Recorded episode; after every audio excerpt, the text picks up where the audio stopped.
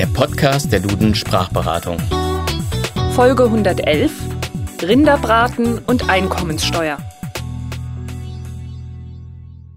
Liebe Hörerinnen und Hörer, Fugenzeichen sind schon recht launische Geschöpfe. Mal erscheinen sie, mal nicht. Und wann und warum das dann der Fall ist, ist leider auch nicht immer so ganz einfach zu durchschauen. Daher schauen wir uns dieses Thema heute einmal genauer an. Doch zunächst, was genau sind eigentlich diese Fugenzeichen? Also ein Stuhl und ein Bein lassen sich ja ganz nahtlos zu einem Stuhlbein verbinden. Doch die Maus und das Loch werden nicht etwa zum Mausloch, sondern ergeben ein Mauseloch mit einem Fugen-E in der Mitte. Fugenzeichen lassen sich also jeweils an der Wortfuge, das heißt an der Nahtstelle zwischen zwei zusammengesetzten Wörtern nieder.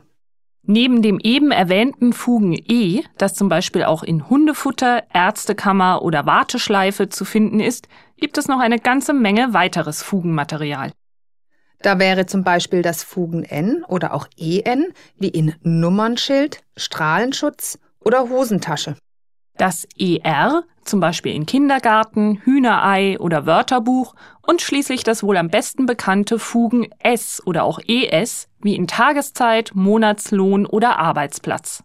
Gerade Menschen, die Deutsch lernen, kann das alles zur Verzweiflung bringen, denn es gibt so gut wie keine Regeln dafür, ob und welche Fugenzeichen zu setzen sind. Selbst ein und dasselbe Bestimmungswort kann teils ohne, teils mit und sogar mit unterschiedlichen Fugenzeichen stehen.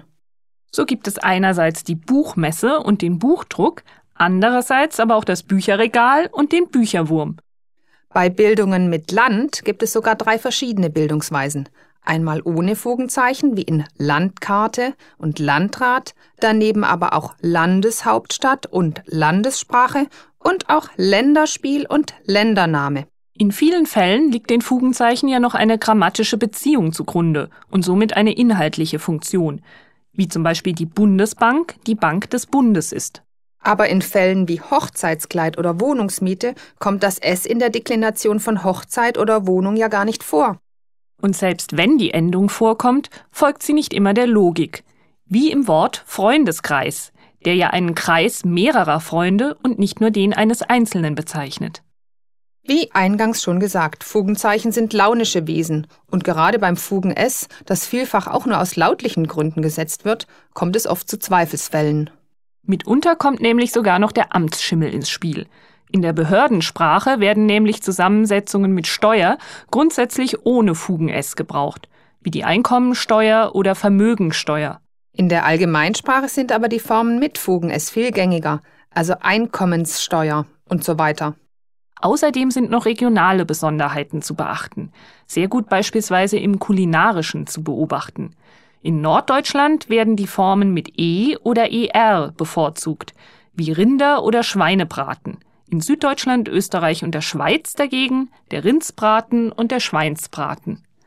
Und da es keine wirklich festen Regeln gibt, hilft oft nur der Blick ins Wörterbuch. Letztendlich gibt es kein richtig oder falsch, sondern nur ein mehr oder weniger üblich. Und damit schließen wir das Kapitel für heute und sagen Tschüss, bis zum nächsten Mal. Am Mikrofon waren Evelyn Knörr und Annette Auberle.